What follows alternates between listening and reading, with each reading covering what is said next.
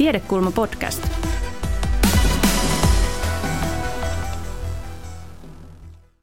Hyvät tieteen ystävät, lämpimästi tervetuloa tänne Tiedekulman live-keskusteluohjelman pariin. Tänään täällä Tiedekulmassa nimittäin keskustellaan alati kiihtyvästä digitalisaatiosta ja tietosuojasta. Ja tässä ei ole nyt tapahtunut ohjelman juontajan osalta mitään identiteettivarkautta. Eli toisin kuin ohjelmatiedossa aiemmin mainittiin, niin minä en ole tosiaan ole toimittaja ja tietokirjalle Elina Lappalainen, vaan Jari Hanska. Koska Elina on nyt valitettavasti flunssassa, niin minäpä tuuraan häntä sitten tänä iltana. Mutta tämä illan sisältö pysyy ennallaan ja seuraavan tunnin ajan sukellamme digiajan tietosuojan ja tietoturvan kysymysten pariin. Digitalisaatio nimittäin asettaa aivan uusia haasteita tietoturvalle ja yksityisyyden suojalle. Lokakuussa Psykoterapiakeskus Vastaamon tietomurto järkytti suomalaisia ja herätti samalla keskustelun lakimuutosten ja tarkemman sääntelyn tarpeesta. Keskustellaan tänään siitä, mutta puhutaan myös siitä, että millaisia tietoturvauhkia kohtaamme seuraavaksi ja kuinka niihin pitäisi varautua. Tervetuloa mukaan.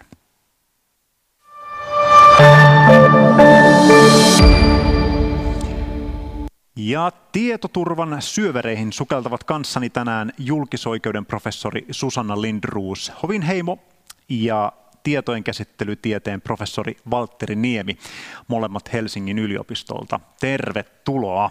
Kiitos. Hei, aloitetaan tästä ajankohtaisemmasta, tai ajankohtaisimmasta aiheesta, eli tästä Vastaamon tapauksesta. Tämä psykoterapiakeskus Vastaamon asiakastietoihin kohdistunut tietomurto näytti, että miten helposti ja he, tai miten heikosti suojattu ihmisen digitaalinen identiteetti voi tänä päivänä olla. Ja tällä hetkellä tästä tapauksesta on tehty jo yli 20 000 rikosilmoitusta. Eli tämä tapaus kyllä koskettaa varsin laajaa joukkoa suomalaisia. Ja on jopa käytetty semmoista termiä, että kyseessä olisi digitaalisen ajan suuronnettomuustilanne. Susanna ja Valtteri, yllättikö tämä vastaamon tapaus teidät? No kyllä se vähän yllätti, että se on näin, näin vakavaan päässyt tapahtumaan ja että siinä on näin laajasti ihmisten tietoja levinnyt. Kyllä se vähän yllätti. Mitäs Valtteri? No se, se on vähän niin kuin tämä, tämä pandemia nyt tuli yhtäkkiä yllättiksi. Se nyt sitten, että on paljon puhuttu, että tämmöinen pandemia enemmän tai myöhemmin voi tulla. Ja sitten kun se tulee, niin se tietysti yllättää, että se just, just silloin tapahtuu. Mutta niin kuin sanottu, niin tämä vastaamon tapaus, niin se niin kuin jälkikäteen, mutta se, että nyt just tällainen tapahtuu ja se on, oli kieltämättä vähän yllättävää. Onko ollut jotain merkkejä tavallaan olemassa, että että tämmöistä olisi voitu odottaa, että jossakin vaiheessa joku tietojärjestelmä esimerkiksi potilastietoihin tai muu, muu tämmöinen niin kuin he, erittäin ää, tota noin, henkilökohtaisia tietoja sisältävä data päätyisi väärin käsiin? No kyllähän noita hakkerointeja on ollut. Kyllähän niitä on ollut muissa maissa ja onhan Suomessakin aiemminkin yhtä ja toista hakkeroitu ja yritetty käsittääkseni enemmänkin kuin mitä sitten on onnistettu, onnistuttu. Niin että siinä mielessä, siksi mä sanon, että ei se nyt pelkästään yllätys ollut, että kyllähän sitä koko ajan käsittääkseni tapahtuu sitä, että yritetään murtautua. Ja nyt sitten onnistu. Ja tota, nyt onnistu vielä semmoisessa paikassa, missä missä nämä tiedot on hyvin arkaluonteisia ja näitä henkilöitä on tosi paljon, niin tota, onhan se vakava asia. Ja se on nyt ensimmäinen tätä sorttia Suomessa. Toivottavasti ei tule hirveästi lisää.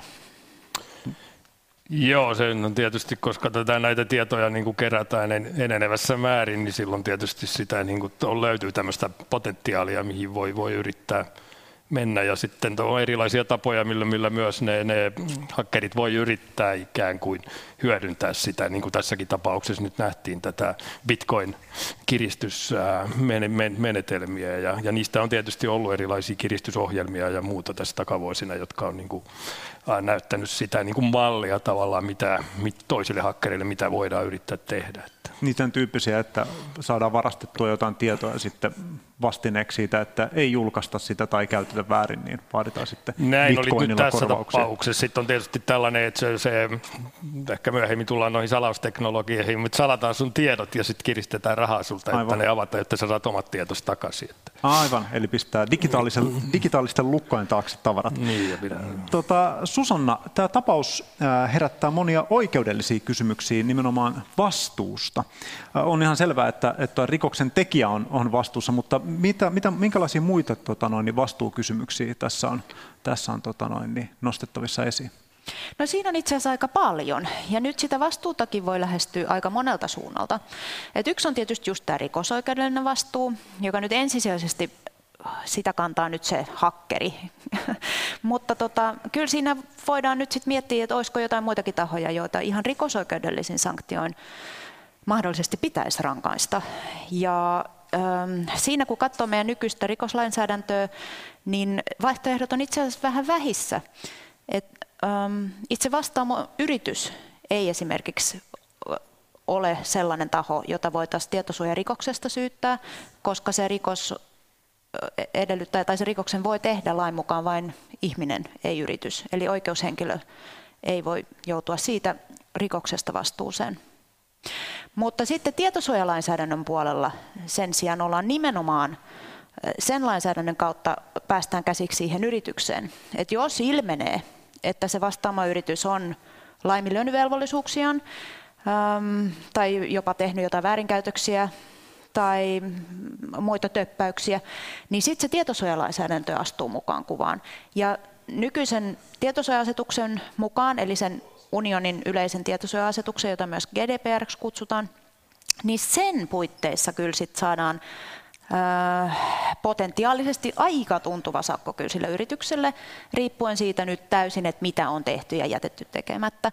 Et se on sitten tapauskohtaista harkintaa aina. Eikö siinä ole miljoonista, miljoonista saattaa olla kysymys, tai jopa neljä prosenttia liikevaihdosta tai jotain tällaista? Kyllä, joo, kymmeniä miljoonia voi olla.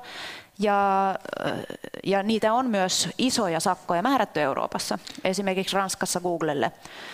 Ja sekin on sitten semmoinen tapaus, joka on jo ehtinyt myös valitustuomioistuimeen. Eli kun tietosuojaviranomaiset määrästään sakon Googlelle, niin viime kesänä sitten valitustuomioistuin Ranskassa sen vielä niin kuin piti voimassa sen ison sakon. Eli siinä alkaa olla semmoista tavallaan ennakko-oikeuden, oikeustapausta ja ennakkoratkaisuja myös sieltä sun täältä Euroopasta, että isojakin sakkoja voi tulla. Mutta siinä asetuksessa, kun sitä sakkoartiklaa lukee, niin siinä on ihan tosi paljon niitä ehtoja. Eli siinä täytyy katsoa tarkalleen, että mitä on tehty, jätetty tekemättä, minkälaisia tietoja tämä koskee, kuinka laajalle ne on levinnyt, kuinka paljon ihmisiä tämä koskee ja niin edelleen ja niin edelleen. Et niin kauan kuin me ei tiedetä, mitä siellä on tarkalleen tapahtunut, niin ei voida tietenkään ruveta ketään syyttelemään eikä arvuuttelemaan myöskään sen enempää rikosoikeudellisen kuin tietosuojaoikeudellisen vastuun osalta. No sitten se kolmas juridinen vastuualue on tuo vahingonkorvausoikeus, mm-hmm. joka on näistä erillinen, mutta liittyy molempiin. Eli jos jommankumman joko rikosoikeudellisen tai tietosuojaoikeudellisen regiimin alla määrätään, että havaitaan, että on tehty väärin tai, huole, tai huolimattomasti, niin sitten lisäksi voi tulla vielä vahingonkorvausvelvollisuus, eli että uhrit saa jotain korvausta myös kärsimyksestä. Eikö ole kuitenkin niin, että tässä tapauksessa niin se, se data on, on niin kuin erityisesti sen tietosuoja-asetuksen erikseen määrittelemää dataa, kun se on niin kuin terveydellistä ja mielenterveyteen liittyvää dataa, niin eikö se ole niin kuin tiedossa jo, että se, se on niin kuin siinä GDPRssä niin kuin erityisen huomion kohteena. Kyllä, näin se juuri on. Se GDPR tekee sen erottelun, että on tav- NS-tavallisia henkilötietoja ja sitten on näitä erityisiä tietoryhmiä ja terveyden terveystiedot muun muassa kuuluu niihin erityisiin. Suomessa me kutsutaan niitä arkaluonteisiksi. Se on se sana, mitä me ollaan ennen käytetty ja moni käyttää vieläkin ja musta se on ihan käyttökelpoinen. Ja jos just just sit, jos sitä sakkoa mietitään vielä, niin se, että siellä ilmeisesti on just arkaluonteisia levinnyt ja paljon ja monenlaisia ehkä arkaluonteisia, niin kyllähän se nyt sitten, jos sakkoa ruvetaan määräämään, niin vähän siihen suuntaan ehkä osoittaa, että aika isoa sakkoa sitten. Mutta että siinä on paljon asioita, mitä pitää ottaa huomioon siinä sakon mittaamisessa. Mites Valtteri, sun erikoisalan alan näkökulmasta, niin minkälaisia kysymyksiä tämä vastaamon tapaus on nyt herättänyt tai nostanut keskusteluun tietojen salaamisesta ja suojaamista? No, no, no periaatteessa ainakin missä nyt näyttäisi siinä, että joku on saanut niin kuin ison määrän niin kuin tietoja vaan niin kuin, tavallaan niin kuin yhdellä operaatiolla. Että nehän pitäisi järjestää niin, että tuommoistahan ei pitäisi niin kuin tapahtua normaali tilanteessakaan, että kuka haluaa, niin kuin, tai mihin sä tarvitset niin kuin ne kaikki potilastiedot yhdellä kertaa niin kuin tavallaan dumppina, että eihän sellaista niin kuin, käyttötapausta ole, niin silloin se pitäisi estää teknisesti, että sitä ei pysty kukaan tekemään myöskään ikään kuin vahingossa tai tahallaan. Ja toinen, toinen no, mä olen näitä salausteknologioita paljon tutkinut, niin se pitäisi järjestää niin, että ne, ne tiedot on salatussa muodossa. Eli jos, jos vetää tuommoisen analogian vaikka niin kuin tämmöiseen, tämmöiseen niin kuin fyysiseen turvallisuuteen, että olisi vaikka niin, että sulla on joku rekka-auto menee ja sitten se, sen vaikka takalukku aukeaa ja sieltä putoaa jotain tavaraa, niin jos ne olisi niin kuin lukituissa paketeissa, kuvitellaan nyt, että siellä on kassakaappi, joka on lukittu, niin silloinhan sä et pääse siihen, vaikka se putosi sieltä, niin sitten se rekka voi myöhemmin tulla ja hakea sen pois vahinko ei sinänsä päässyt tapahtumaan, ellei nyt joku vie sitä koko kassakappia mäkeen, mikä on tietysti vähän niin kuin tässä mahdollista tietysti tämmöisessä tapauksessa ja yrittää murtaa sitä sitten myöhemmin. Mutta se salaus on rakennettu niin, että se on tavallaan laitettu lukkojen taakse ja, ja silloin vaikka sä saisitkin tällaista tietoa, niin siitä ei, siitä ei ole mitään hyötyä, kun edes näet, mitä, mitä tietoa se niin kuin edes on.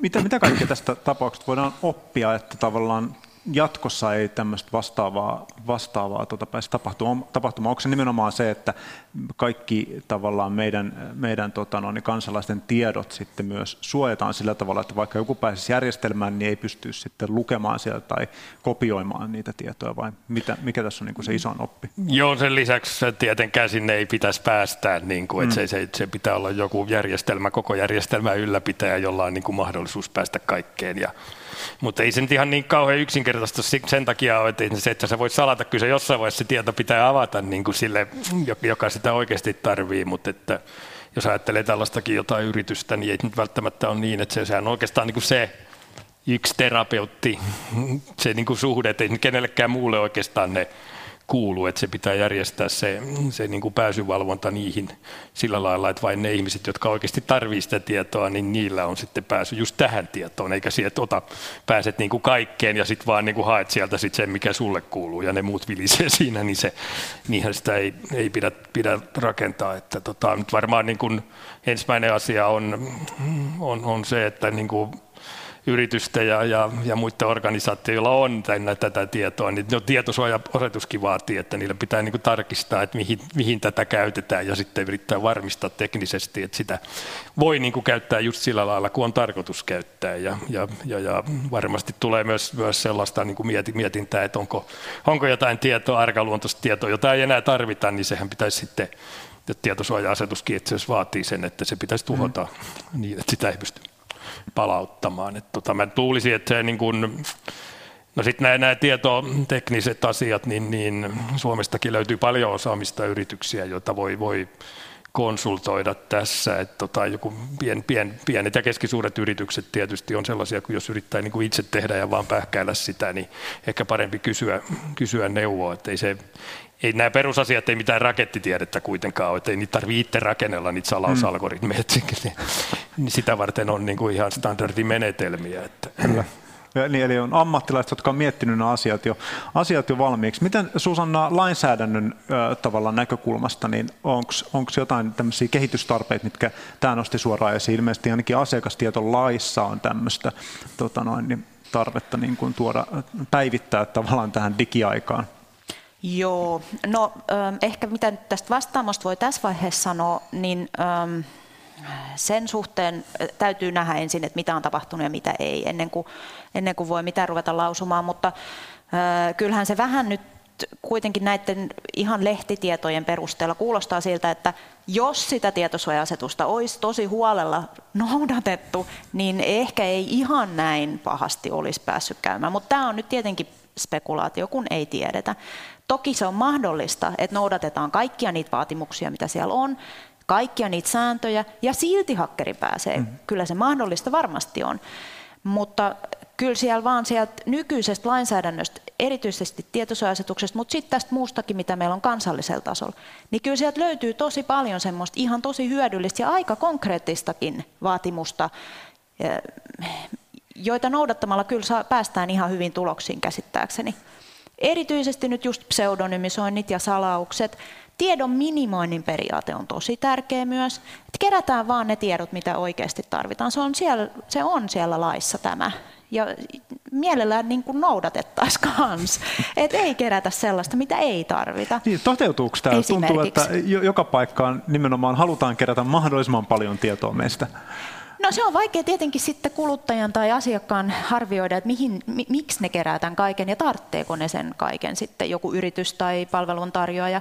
Joskus tarvitsee, joskus ei, mutta niiden täytyy niiden yritysten tai niiden toimijoiden itse se miettiä ihan huolella, että ei kerättäisi turhaa, koska siitä tulee sille yritykselle itsellensä kyllä sitten kans ongelma. Hmm. Et sitä tietoa pitää sitten hallita, se tietoturvan pitää olla kunnossa, pitää olla hyvät suunnitelmat etukäteen, kuka pääsee lukemaan, miten logitiedot toimii, kaikki tämä. Et mieluummin vähemmän, näin se on.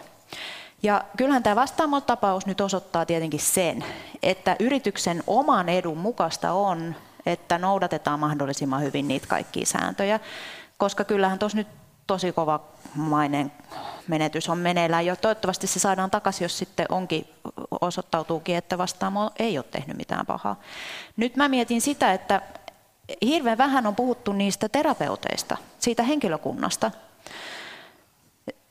Jos, jos siellä torverkossa tällä hetkellä seikkailee diagnooseja, terapeuttien muistiinpanoja, erinäistä tämmöistä materiaalia, niin kyllä siellä sitten varmaankin seikkailee myös niiden terapeuttien nimet, mahdollisesti heistä paljon muutakin tietoa, subjektiivisia käsityksiä potilaista, ynnä muuta, ynnä muuta.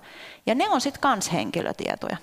Eli he on nyt siis tämän rikoksen uhreja myös. Ihan yhtä lailla kuin ne, ne potilaatkin on ollut tai asiakkaat, vaikkakin ehkä terapeuteista ei nyt arkaluontoista tietoa siellä seikkaile ja ole levi, levi, levinnyt, mutta kyllä tämä henkilökuntakin on niin kuin uhrin asemassa. Ja se pitää myös muistaa tässä, että että ne säännöt kyllä suojaa aika laajalti. Ei tietosuojasääntely ole enää mitään, jos se nyt koskaan olisi ollutkaan.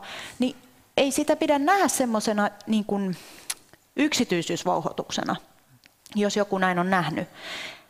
Et kyllä se on niin kuin kaikkia varten. Ja se on koko yhteiskunnan toimivuutta varten, kun se on nyt olemassa. Ja myös yrityksiä varten. Se on heidänkin etu. Tämä oli erittäin hyvä muistutus. Tota, voidaan varmaan sanoa, että tämä vastaamon tapaus oli tietynlainen herätyskello, mutta mitkä muut tietosuojan ja tietoturvan kysymykset ovat nyt ajankohtaisia? Seuraavaksi perehdymme niihin.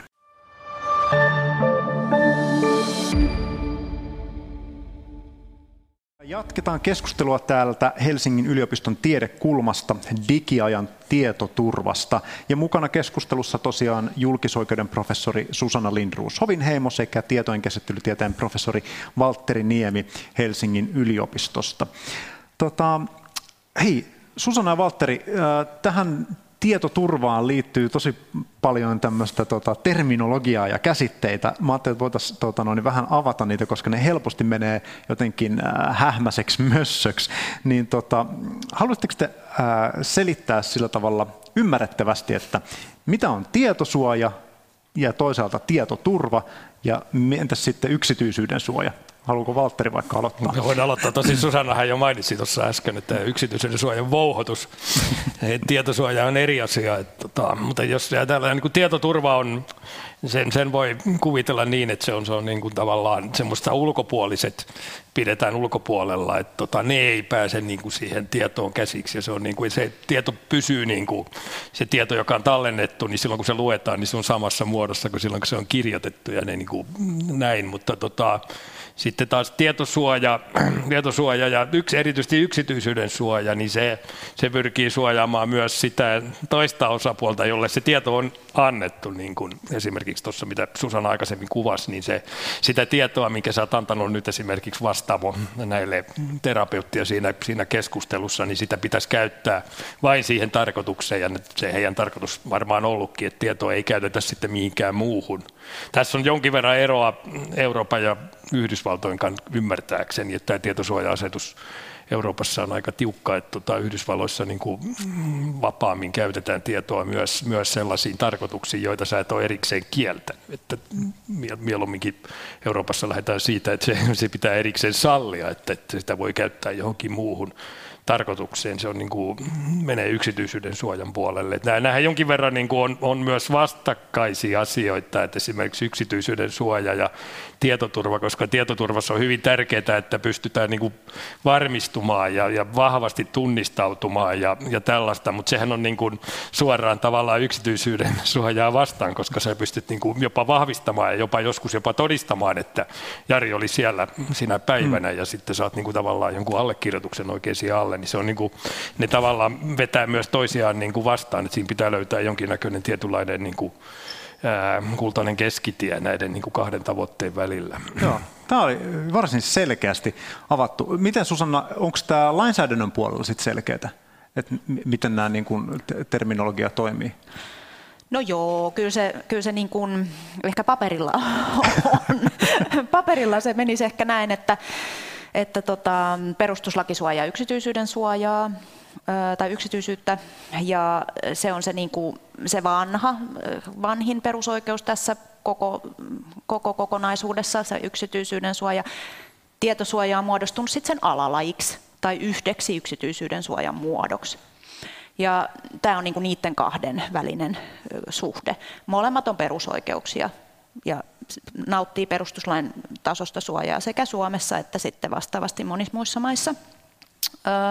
No sitten se tietoturva on enemmän meille juristeille ehkä semmoinen tekninen, just niin kuin turvallisuuteen liittyvä asia, joka on yhteydessä näihin molempiin, mutta, mutta se ei ole ihan samalla lailla juridinen käsite kuin nämä kaksi.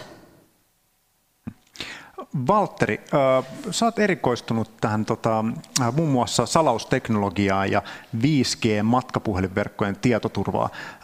Haluaisitko vähän avata, että, että millaisia tota noin, niin, ää, tietoturvauhkia tähän ää, 5G-verkkoihin, eli näihin viidennen sukupolven matkapuhelinverkkoihin liittyy? No näistä, näistähän on paljon puhetta, että se, se, nyt meillä on menossa tämmöinen teollinen vallankumous, missä niin kuin digitalisaatio, kuten sanoitkin alussa tuossa, ja, ja, ja, ja tietotekniikka ja tiedon siirto ja, ja tiedon kerääminen niin kuin menee, menee lähes kaikille teollisuuden aloille, että ne ei ole enää rajoitettuja johonkin niin kuin high-tech, vaan, vaan se on niin kuin kaikki alueet, jotka joutuu sen ottamaan käyttöön. Ja, ja sitten tämä, tämä, tämä 5G, mistä paljon, paljon puhutaan, niin se on ehkä niin kuin se tiedonsiirto osa tätä, tätä vallankumousta ja, ja, sen, sen seurauksena niin kuin se, se tulee semmoisillekin alueille, miss, miss, missä aikaisemmat, mi, mihin matkapuhelinverkkoja esimerkiksi ei ole ajateltu aikaisemmin, että ne, ne kuuluu niin kuin, niin kuin esimerkiksi itsellä ajavat autot tai, tai, tai tehtaat, on jotain robotteja, jotka keskustelee langattomasti keskenään ja sairaalassa voi olla se, se koko sairaalan toiminta niin kuin rakentuu siihen, että siellä on, siellä on langattomat systeemit, kun ei, ei siellä voi niin kuin johtoja vetää niin kuin mm. joka paikka ja silloin se, se 5G niin kuin tavallaan on aika paljon sellaista, että siinä on niin kuin, ää, koneet puhuu toisilleen, eikä, eikä, eikä tämä perinteinen vaan, että ihminen katsoo kissavideota niin kuin kännykästä ja, ja, ja silloin, silloin tulee niin kuin vähän toisenlaiset uhat myös ja eri, erilaiset panokset niin kuin kasvaa ja ne tulee vähän erilaiseksi, jolloin ne, ne vanhat tietoturvamenetelmät, niitä joudutaan niin kuin täydentämään ja, ja ajattelemaan tavallaan se koko uhkamallikin uudestaan. Ja... Minkä tyyppisiä uhkia ne sitten on? Onko se jotenkin, että, että yhtäkkiä, niin kuin, jos jossakin sairaalassa esimerkiksi tämmöinen tilanne tulee ja sitten tota, siellä on kaikki niin kuin toimii 5G, 5G-ympäristössä ja on hirveästi niin kuin laitteita ja toimintoja, mitkä, mitkä vaatii sitä, että nämä laitteet keskenään ja välineet keskustelee keskenään, niin tota, että yhtäkkiä ei voida enää esimerkiksi terveydenhuoltoa toteuttaa, vai mitä se tarkoittaa? Tämä on, on pitkälti se, se pointsi, että se tavallaan se pitäisi olla, niin kuin, että sitä ei voi ajaa alas niin kuin vaan, että joku okay, hakkeri, joku, joku jossain teki jonkun kikkailu ja sitten yhtäkkiä koko sairaala on pimeänä, että tota, se pitää niin kuin saada se turvallisuus. Tietysti matkapuheliverkot jo, jo, jo, jo muutenkin, että on se nyt ikävä, jos et näe sitä kissavideota, että tota, mm. mutta ei se nyt ole ehkä ihan niin kriittistä, jos sitä joutuu hetken odottamaan, että tota, ei päässytkään tänne serverille, mutta sitten niin kuin nämä niin kuin varmistukset siitä, että se pääsy, pääsy sinne on, on, on kunnossa ja sitten toinen asia on se, että ehkä se, sen, sen, niin kuin sen datan oikeellisuus, ehkä, ja se, se tietysti jos otetaan sairaala-esimerkki, niin silloin ehkä se on, on hyvä pitää ne, ne tiedot myös salassa, mutta ehkä se, että ne, ne, niin ne käskyt koneelta toiselle, ne menee oikein, eikä sinne pääse väliin sanomaan, että ajapas nyt tonne päin, kun auton piti mennä suoraan, että ajapa ojaan tai näin. Että silloin se, niin kuin se tämmöinen oikeellisuus on, on hyvin tärkeää siinä. Onko tämmöisessä, niin kun, kun kaikki digitalisoituu, niin onko siinä kuinka paljon vastakkain se, että että meillä olisi niin kuin mahdollisimman helppoa ja nopea käyttää niitä, mutta toisaalta ne kaikki järjestelmät pitäisi olla tosi vahvasti suojattuja ja pitäisi äh, moninkertaisesti tunnistaa itsensä eri systeemeihin. Onko siinä semmoista niin kuin ristivetoa? Koska mä huomaan ainakin, kun tänään viimeksi ladannut lounasseteleitä tämmöiseen yhteen appiin, niin mä joudun todella monta kertaa tunnistautumaan siinä, siinä välissä ja sitten muistin, että ai niin, siinä on ehkä joku pointsi, että mä joudun tunnistautumaan, niin kuin raha liikkuu mihinkään, mutta onko näin ristiriidassa keskenään? Näin, näin on, että se, ehkä ne ei ole pelkästään ristiriidassa, mutta me ollaan yritetty, meidän tutkimuksessa me niin tutkitaan niin kokonaisia järjestelmiä ää, yhdessä muuten Aalto-yliopiston kanssa, ja, ja tota, ne, ne, siinä on niin nämä kolme ää, tavallaan tämmöistä kulmaa, jotka pitää ottaa huomioon, että sen pitää olla turvallinen, mutta kaikkein turvallisena on sellainen, mikä, mikä niin kukaan ei voi käyttää ollenkaan. Että se, se pitää olla myös käytettävä et sillä lailla, että tämmöistä ei pääse tapahtumaan, koska yleensä jos se on näin hankalaa, niin silloin ihminen, ihmiset on niin luovia ja se on meidän geeneissä ja että tota, ruvetaan keksimään sitten erilaisia oikoteita, miten tästä nyt vaan pääsee helpoiten ohi, jolloin se tietoturvan taso laskee, vaikka se periaatteessa olisi ollut.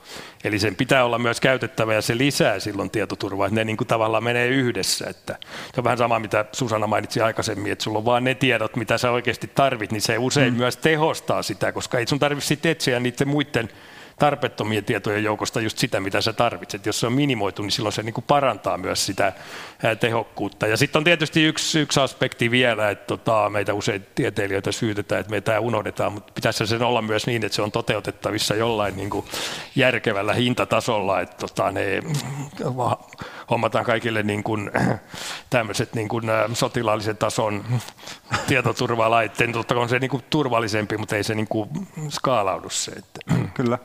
Mitä muita, kun tämä tavallaan vastaamon, vastaamon tapaus nosti esiin nimenomaan tämän, niin kuin, terveystiedon, mutta onko meillä muita tämän, tämmöisiä tavallaan kuluttajia lähellä olevia isoja niin kuin tietojärjestelmiä, joista pitäisi olla huolissaan tai joiden ylläpitäjien kannattaisi olla hereillä nyt tässä ajassa? No Susanna voi varmaan vastata siihen tietosuoja-asetuksessa. Mun mielestä eli tietoja on muitakin kuin tämä. Että... On, niitä on pitkä litania. Siellä on seksuaalinen suuntautuminen ja, ja ton, ton tyyppisiä niin kuin erityisen intiimejä tietoja, niin ne on. Ne katsotaan arkaluonteiseksi. Mutta tota, tässä ehkä mitä mulle nyt jotenkin päällimmäisenä tulee mieleen, on paljon asioita, mis, mitä tässä nyt varmaan pitäisi ottaa esille, mutta mulle nyt päällimmäisenä juolahtaa mieleen nyt se, kun mainitsit sen mm, asiakastietolain. Hmm. Niin, että jos julkista puolta pohditaan, niin toinen, toinen asia, kokonaisuus on sitten tietenkin toi sosiaali, huolto, sosiaalipalvelut. Et on, kun puhutaan sotesta, niin siinä on sekä sosiaali että se terveys. Niin kuin molemmat on nyt semmoisia aloja, missä käsitellään kyllä tosi arkaluonteista. Se ei ole pelkästään terveystietoa, vaan siellä on niin paljon muutakin ihmisen elämään ja ihmisen niin kuin monenlaisiin kohtaloihin, kohtaloihin ja elämän polkuun ja, ja, ja historiaan ja, ja identiteettiin liittyviä asioita, mitä varsinkin julkisella puolella käsitellään, mutta kun sitä julkista valtaa on siirretty yksityisille toimijoille, niin nythän sitä käsitellään sit myös yksityisissä yrityksissä tai erilaisissa, erilaisissa toimijoissa. Ja tota, kyllä mun mielestä se asiakastietolaki, jota on siis parjattu ja jota hallitus nyt haluaa muutettavan, ja se onkin eduskunnassa käsiteltävänä nyt, plus muutama muu laki, jotka siihen liittyy, niin tota, kyllä se on mun mielestä semmoinen tärkeä pohdinnan paikka, ne sote-tietojen käsittely ja miten niitä tietoja siirrellään eri toimijoiden välillä. Toisaalta halutaan, että ne siirtyy, halutaan, että se tieto liikkuu. Jos käyttää välillä yhtä palveluntarjoajaa ja välillä jotain toista, niin onhan se kiva, että esimerkiksi niillä eri lääkäreillä on sun terveystiedot ennalta. Että ei tarvitse aina selittää sitä samaa asiaa. Ja aivan varmasti se on kiva myös esimerkiksi lastensuojelussa, ettei sen lapsen tarvitse selittää koko elämänsä uudestaan ja uudestaan ja uudestaan. Esimerkiksi, että se olisi niin kuin se tieto siellä ja ne, muut, ne, ne, ne, ne virkamiehet ja muut ihmiset, jotka yrittää siellä sit meitä auttaa, niin saisi sen tiedon ja pystyy hyödyntämään ja pystyisi tekemään työnsä kunnolla. Mutta sitten toisaalta se, että mit, miten ne järjestelmät rakennetaan turvalliseksi ja, ja suojatuksi ja kaikki tämä, niin siinä on kyllä miettimistä se vähän muuttuu myös, että se, se, se tieto, joka tänä päivänä ei olekaan se arkaluontoista, niin se myöhemmin ehkä saattaa tulla. Mm. Että tästä on klassinen esimerkki aika pitkään takaa kyllä, mutta et Hollannissa ei, ennen toista maailmansotaa oli hyvin, hyvin edistyksellinen tämmöinen väestörekisteri, missä oli tiedot ihmisistä syntynyt siellä ja, ja, ja mihin seurakuntaan kuuluu. Ja sitä pidettiin niin kuin ihan, se on hyödyllistä tietoa, mutta sit, sitten tulikin toinen maailmansota ja yhtäkkiä ne, ne tiedot löytyi sieltä ja sitten tiettyyn seurakuntaan kuuluvat voitiin kaikki hakea, niiden osoitteet löytyy. Et se, mm. se, se, sitä täytyy myös koko ajan seurata, niin kuin, että miten, Sepä se. Ja siis kyllähän se monille rekisterinpitäjille, eli siis rekisterinpitäjä on tämä tekninen juridinen käsite sille taholle, joka käsittelee tai kerää tai jotenkin järjestelee tietoa, niin kyllähän se on tosi hankala rekisterinpitäjille siis tietää, että, tai ylipäänsä ennakoida, että mitä tietoa ne saa. Valvontakamerat on hyvä esimerkki siitä. Valvontakamerassa kadulla yleensä tassuttelee ihmisiä ihan noin vaan omissa askareissansa, eikä sieltä välttämättä tuu arkaluonteista tietoa, mutta välillähän yhtäkkiä voikin tulla. Mm. Näistä tämmöisiäkin oikeustapauksia on, että ihmisethän sitten keksii tehdä kadulla kaikenlaista, missä ilmenee niistä se, yhtäkkiä semmoista tietoa, joka on arkaluonteista. Eikä se nyt tarvitse olla niin ihmeellistä, siis se voi olla, että terveystiedot ilmenee hyvinkin helposti välillä. Samoin tuo seksuaalinen suuntautuminen voi kyllä tulla aika helposti esille. Ja sitten se, yhtäkkiä se rekisterinpitäjä käsitteleekin arkaluonteista. Ne pitää ennakoida, mutta onhan se hankalaa. Ja on se tosi monella alalla se on hankalaa, kun sinne tietoja tupsahtelee mitä milloinkin. Tässä, no, niin, mä piti vain sanoa tuota, tästä, että kyllähän tämä, tietysti tämä tietosuoja, niin se, se niin kuin helpoin ratkaisu on tavallaan että se, että vedetään kaikki liinat kiinni ja ei jaeta yhtään mitään, että kyllä siitäkin rupeaa tulemaan haittaa, mutta on esimerkki vaan vanha äiti, niin, niin on käy tämmöistä eläkeläisten matkoilla ja vähän oikein muista niiden ihmisten nimiä, niin hän ihmetteli, että miksei siellä enää jaeta niitä, kun aikaisemmin kun oli, oli tämmöinen reissu, reissu Poriin ja sitten niin kuin ihmiset oli, niin siellä oli sellainen lista, että ketkä on osallistunut tähän. Mm. Niitä ei enää ole. Ja mä yritin selittää, että sitä ei se ei enää, kun se on niin kuin tämän tietosuoja-asetuksen vastasta. Höpö, höpö, sanoin, mitä, mitä siinä nyt, nämä tuttuja ihmisiä. Että, Sepä se. Kyllähän se joissain tapauksissa ja monissa, monilla elämänalueillahan se tuntuu ihan hölmöltä, koko tietosuoja-aihe. Äh, että asiat kuitenkin sujuu ja hommat hoituu ja tiedot pysyy siellä, missä pitääkin. Tosi yleensähän se on näin. Mutta sitten se riippuu just siitä alasta. Kyllä me nyt halutaan just, että esimerkiksi soteala on hmm. hyvin säännelty, hyvin valvottu ja turvallisesti järjestetty. Susanna, sä oot paljon tutkinut tota Euroopan unionin säät, sääntelyä ja sitten tätä tasapainoa luo yksityisyyden ja julkisuuden välissä. Niin, äh, haluatko avaa vähän, että mitä sun tutkimuksessa tota, noin, on noussut esiin tältä tiimoilta? No juu, kiitos. Se onkin sitten semmoinen paljon yleisempi näkökulma, mikä mulla on siinä.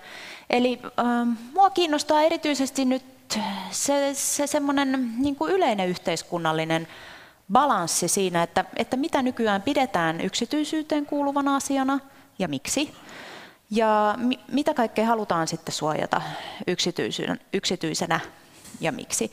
Ja sitten mitä kaikkea sitten taas vielä kuitenkin haluttaisiin tai yritettäisiin jättää julkisen jonkun tilan tai julkisen sfäärin piiriin. Tämä on ollut valtavassa murroksessa ja osittain se on nyt se tietosuojasääntely, joka, joka muuttaa asioita. Se nakertaa kyllä omalta osaltaan myös sitä julkisuutta ja julkista tilaa ja semmoista just niin kuin helppoa avoimuutta, jota ehkä just tämä äskeinen äiti-esimerkki kuvasta. Et, et tietysti mielestä ennen oli kyllä helpompaa ja, ja oli avoimempaa ja se, sekin toimi. Ja, ja jotain niin on tapahtunut, paljon on tapahtunut, mutta onko tapahtunut myös semmoista niin kuin yleisempää yhteiskunnallista arvojen muutosta? Että ollaanko, ollaanko me nykyään sit niin hirveän kiinnostuneet siitä yksityisyydestä vai onko se, onko se niin ehkä tuputettu meille myös semmoinen tietty, niin kuin, että kuuluu olla kuuluu pitää tiedostansa huolta ja kuuluu olla niin varovainen ja kuuluu olla niin yksityinen. Tämmöisiä kysymyksiä mä siinä, siinä tutkimusprojektissa laajemmin pohdin.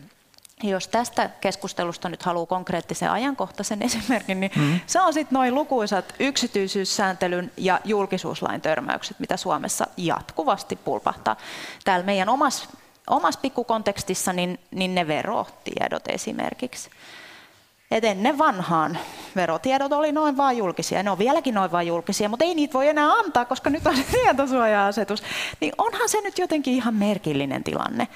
Ja se lainsäädäntö, mielellähän meillä olisi sellaista lainsäädäntöä, joka vastaisi niin meidän arvoja ja, ja meidän elintapoja ja sitä, miten me haluttaisiin, että täällä yhteiskunnassa eletään yhdessä – eikä niin, että aletaan sääntelee sitä yksityisyyttä niin voimakkaasti, että ei enää voida eletä, elää yhdessä, vaan jokaista niin kuin ihan vain pelkkää yksilöä katsotaan, että tuossa on nyt tuo yksilö kuplana. Et joku balanssi siihen pitää tulla. Ja mä en ole nyt ottamassa kantaa siihen verotietoasiaan, koska se on nyt semmoinen vähän niin kuin toisaalta, mutta toisaalta tyyppinen yksityiskohta.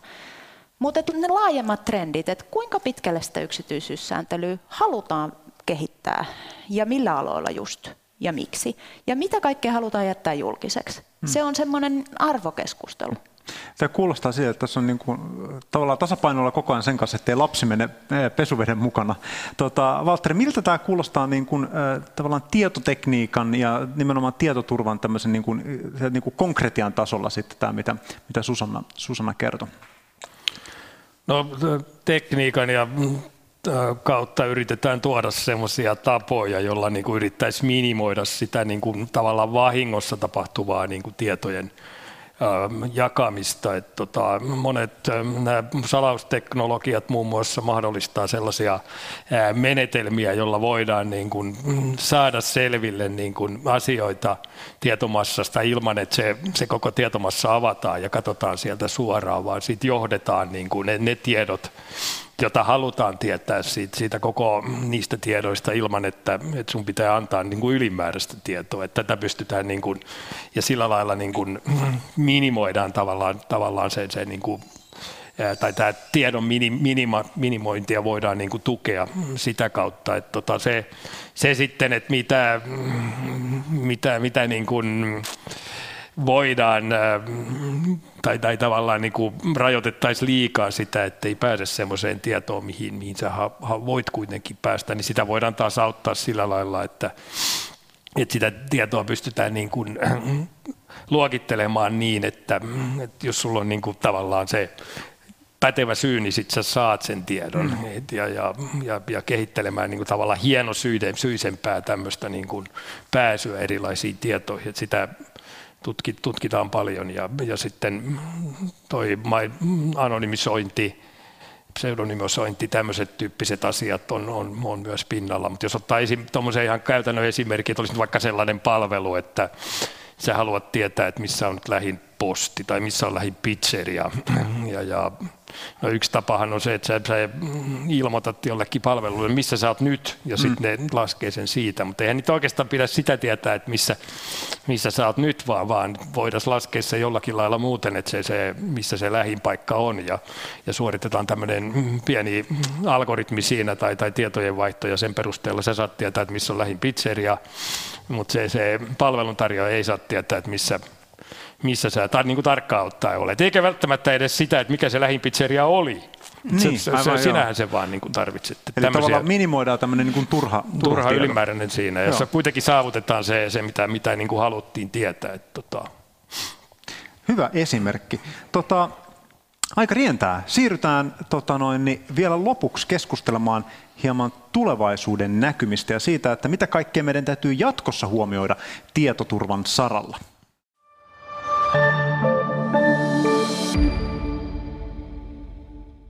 Tietoturvan ja tietosuojan kiemuroita täällä Tiedekulmassa on avaamassa meidän erinomaiset keskustelijamme julkisoikeuden professori Susanna Lindruus Hovinheimo sekä tietojen käsittelytieteen professori Valtteri Niemi Helsingin yliopistosta molemmat.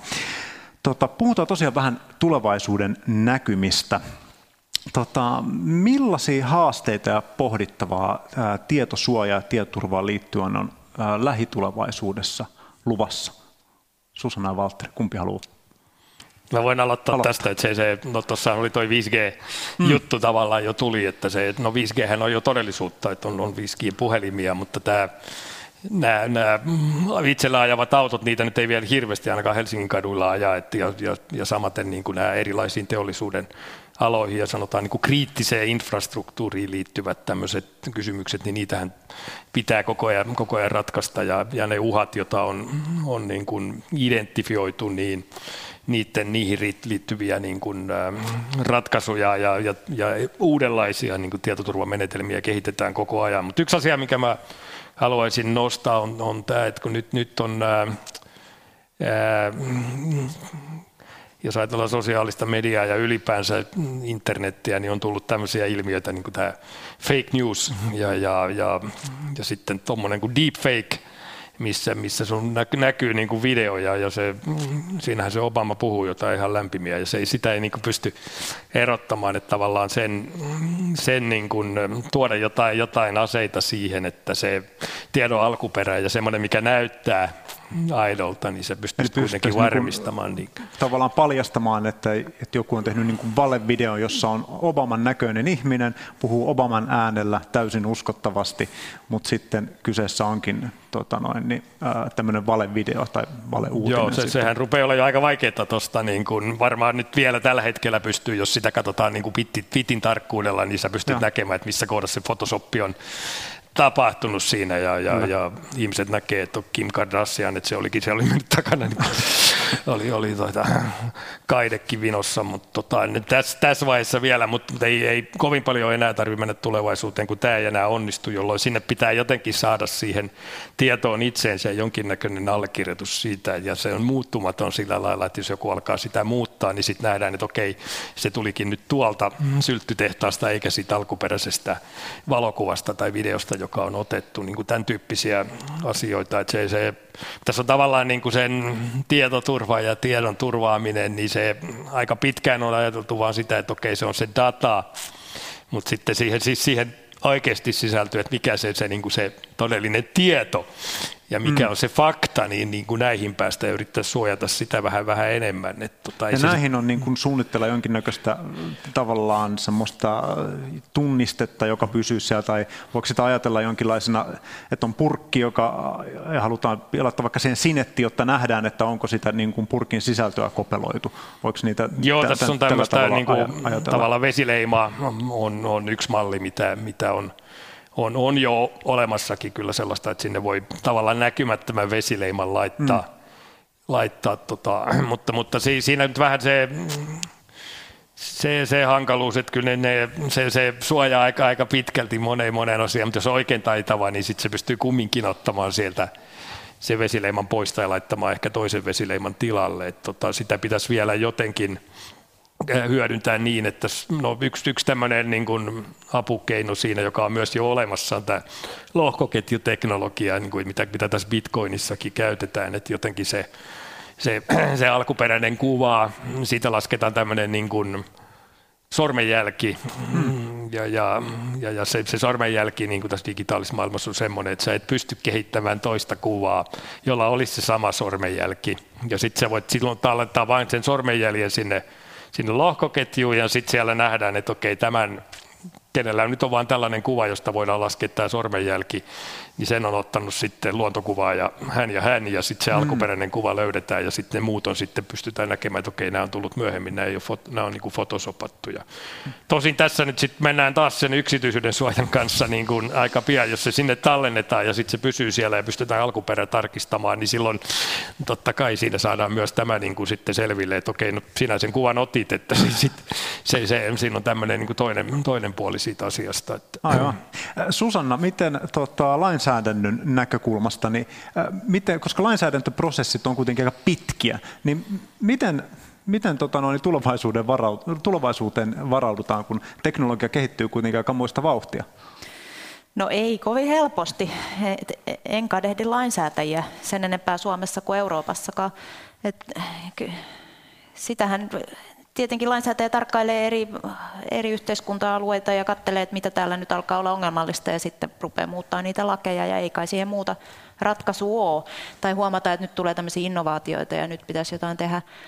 Ehkä, ehkä se esimerkki, konkreettinen esimerkki siitä, kuinka vaikeaa tämä välillä on, on, on meillä noin noi ruokalähettikuskit, miksi mm. niitä nyt kutsutaan, niin, niin se, että onko se nyt työntekijöitä vai yrittäjiä, niin, niin se on kyllä se on kyllä hankala kysymys, koska he on nyt jotain uutta.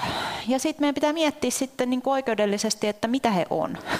mihin, mihin laatikkoon me noi laitetaan siinä oikeudellisessa järjestelmässä, että mihin noi kuuluu ja mikä, miten heitä säädellään. Ja, ja sitten sit sitä joutuu muuttaa, mutta ehkä heitäkin oli nyt vähän vaikea ennakoida, että nyt he, nyt on, nyt he on ja nyt heitä näkee ja nyt tiedetään, että nyt noille täytyy löytyä joku oikeudenmukainen juridinen paikka.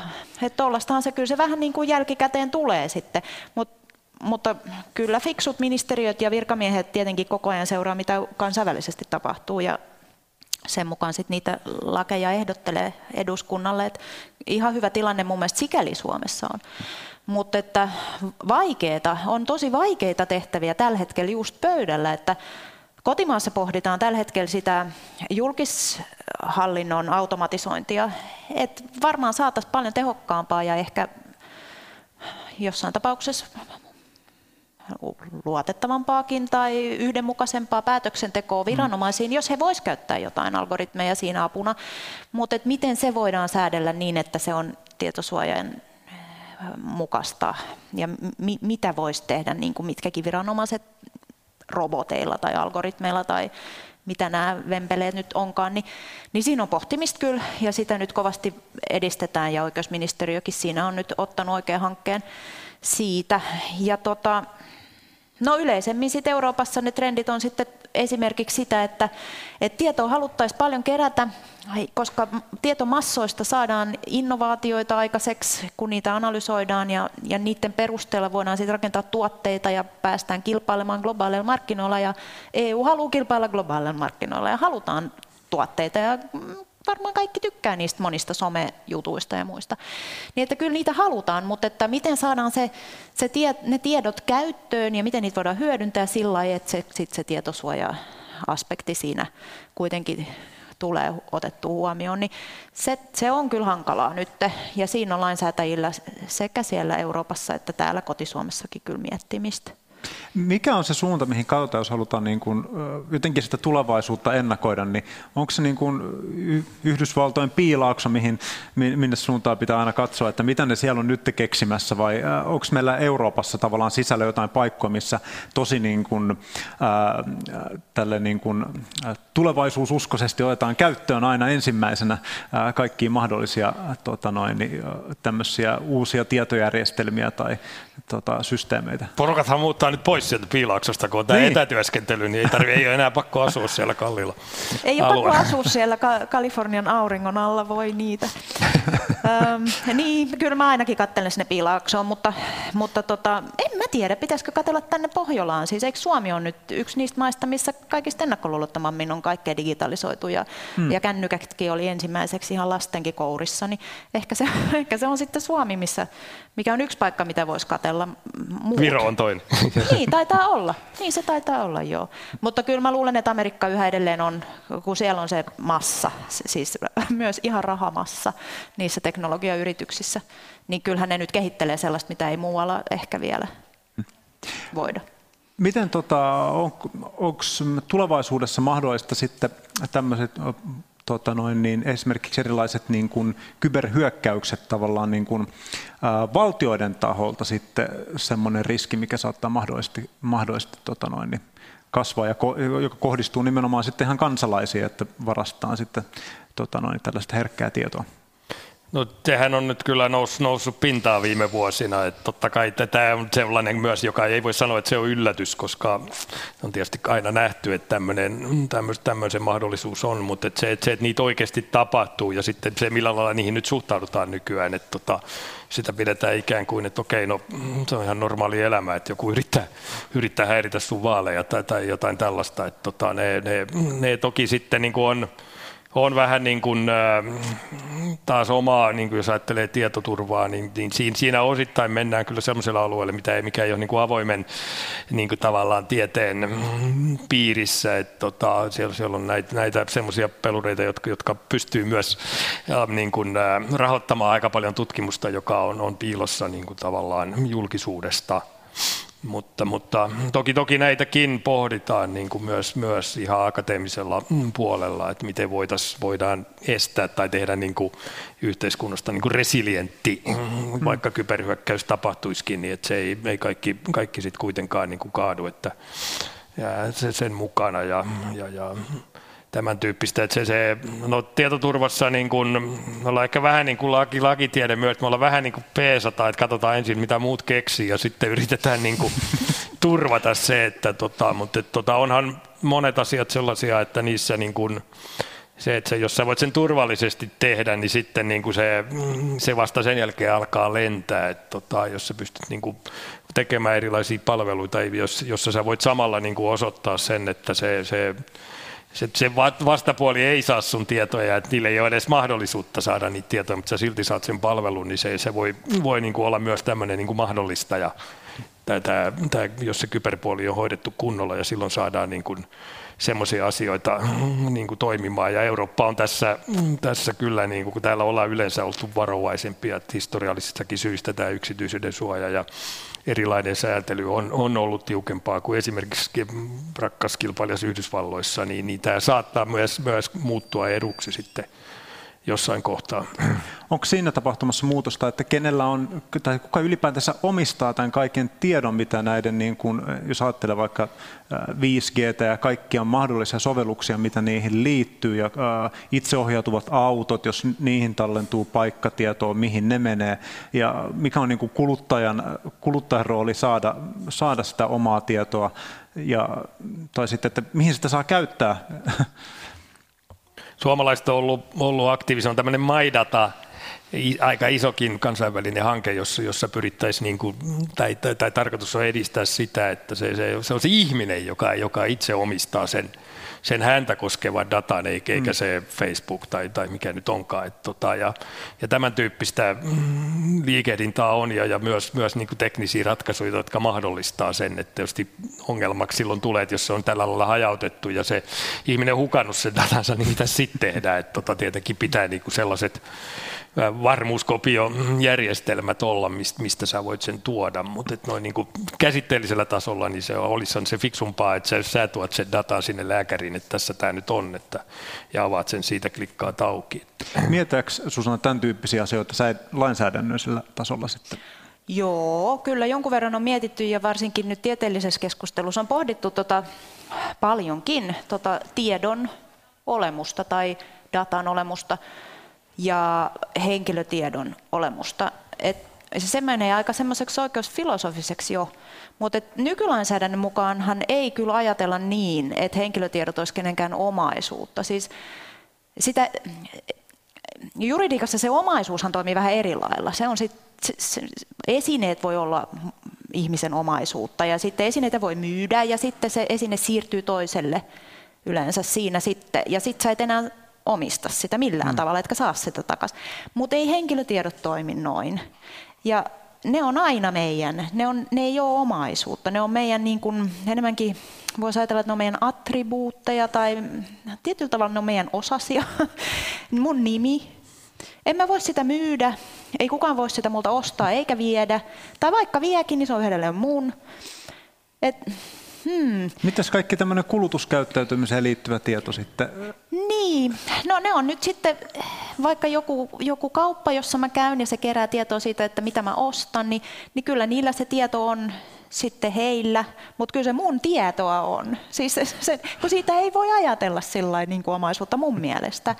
Et, okei, sen palveluntarjoajan näkökulmasta se on varmaan tietyn tyyppinen omaisuus siksi, että sillä on, sillä on arvoa, sillä on rahallista sitä arvoa. hyödyntämään niin, sitä voidaan mm. hyödyntää, siitä saadaan niin kuin taloudellista etua. Varmaan ne pystyy sitä tietenkin myymäänkin, mutta tietosuojasääntelyn puitteissa aika rajallisesti, mutta varmaan joo.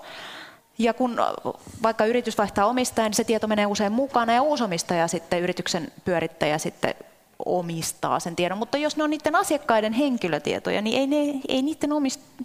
Se on niin kuin eri juttu, siis ne pysyy niiden asiakkaiden henkilötietoina.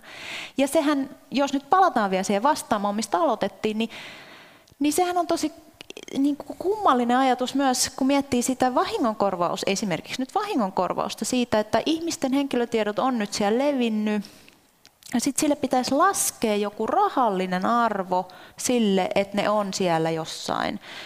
Et minkä arvosta se on se oman nimen leviäminen? No se ei ole ehkä niin paha, koska me levitetään nimeämme koko ajan. Hmm. Mutta minkä arvosta on sitten diagnoosin leviäminen hmm. tai, tai henkilötunnuksen? Ja nythän sitä pitää sitten oikeudellisessa arvioinnissa myös ottaa huomioon, että ne tiedot on siellä Tor-verkossa tai missä ne onkaan, niin mahdollisesti ikuisesti. Et se aikajanakin on ihan erilainen kuin, että multa varastetaan auto, se menee kerran. Sitten ostan uuden auton. Hmm. Ja se ei silloin vanhalla autolla ehkä nyt, sit, no se oli kiva auto, mutta ei se ole samanlainen menetys kuin, että mun tiedot on ikuisesti multa viety ja ja vaikka ne on mun. Mm. ja niitä, niitä tuolla, ei takaisin sieltä niitä saa. ei saa Sitä on vielä geenitieto, sitä Kyllä. ei vielä tässä käsitelty. Ja siihen ei valitettavasti ehditä, koska nyt mä joudun ottamaan loppuun teiltä erittäin lyhyet vastaukset semmoiseen kysymykseen, että ää, miten te ajattelette, viekö tämä teknologia kehitys meitä kohti parempaa vai heikompaa tietoturvaa ja tietosuojaa? Vastaus parempaa. Mäkin olen optimisti parempaan. Mainiota. Päästään lopettamaan siis optimistisiin tunnelmiin. Hei, tämä Tiedekulma Live on nyt saapunut päätepysäkille ja meidän on aika päättää tämä optimistinen tie, tie, tuota, tietoturvakeskustelu. Lämmin kiitos meidän mahtaville keskustelijoille, eli Helsingin yliopiston julkisoikeuden professori Susanna Lindruus äh, Hovinheimolle sekä Tietojenkäsittelytieteen laitoksen professori äh, Valtteri Niemelle. Ja kiitos myös teille, hyvät kuulijat. Ja muistakaahan, että tämän keskustelun tallenne löytyy sitten huomenna tutusta paikasta, eli Tiedekulman YouTube-kanavalta ja yleisimmistä podcast-sovelluksista. Ja samalla voitte käydä, klikkailemassa ne Tiedekulman kanavat tilaukseen, niin pysytte sitten ajan tasalla ja tuoreimman tiedon aallon harjalla. Ensi viikosta pari sanaa. Silloin täällä nimittäin pohditaan sitä, mistä radikalisoituminen johtuu. Keskustelemassa jälleen maamme johtavat asiantuntijat, nimittäin yliopiston lehtori Leena Malkki, tutkijatohtori Saija Benjamin ja dosentti kirkon ulkomaanadun avun vanhempi asiantuntija Marko Juntunen. Ja tilaisuuden juontaa mitä parhain Reetta Räty. Eli sellaista luvassa ensi keskiviikkona kello 16 tällä samalla Tiedekulman kanavalla ja seuraavana päivänä nämä keskustelut löytyvät sitten YouTubesta ja podcasteina. Nyt toivotan kaikille oikein tietoturvaisaa syysiltaa. Hei, Pati Rolla!